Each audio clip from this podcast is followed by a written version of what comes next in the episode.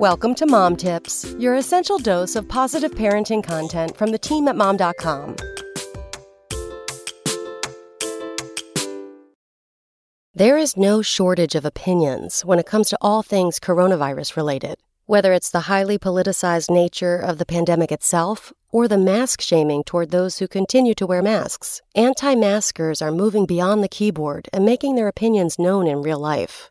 With the highly infectious Delta variant causing surges in many areas and with many people still not vaccinated, cities like Los Angeles have just issued a mask mandate requiring residents to mask up in indoor public spaces, regardless of their vaccination status.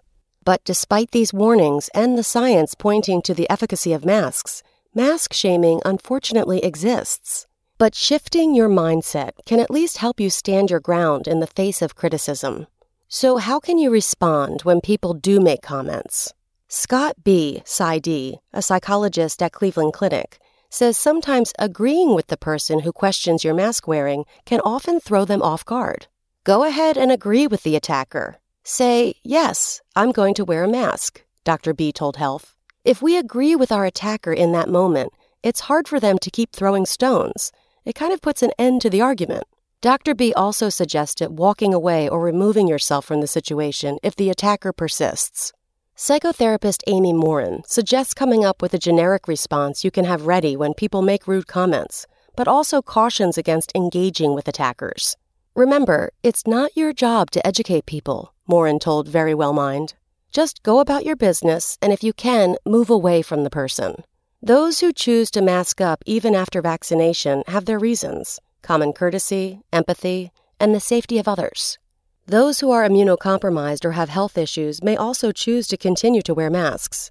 And in our case, since the vaccine is not yet available to children under 12, we're still wearing our masks out of an abundance of caution until clinical trials indicate the vaccine is safe for young children. With the highly contagious Delta variant surging in almost all U.S. states, Wearing a mask despite being vaccinated can also be a matter of protecting yourself from breakthrough cases, which are on the rise. Ultimately, other people's opinions of you are not your business. Plus, as Dr. Yip told Mom.com, you don't need to justify what your reasoning may be for continuing to wear a mask. Come back Monday for more mom tips. SpokenLayer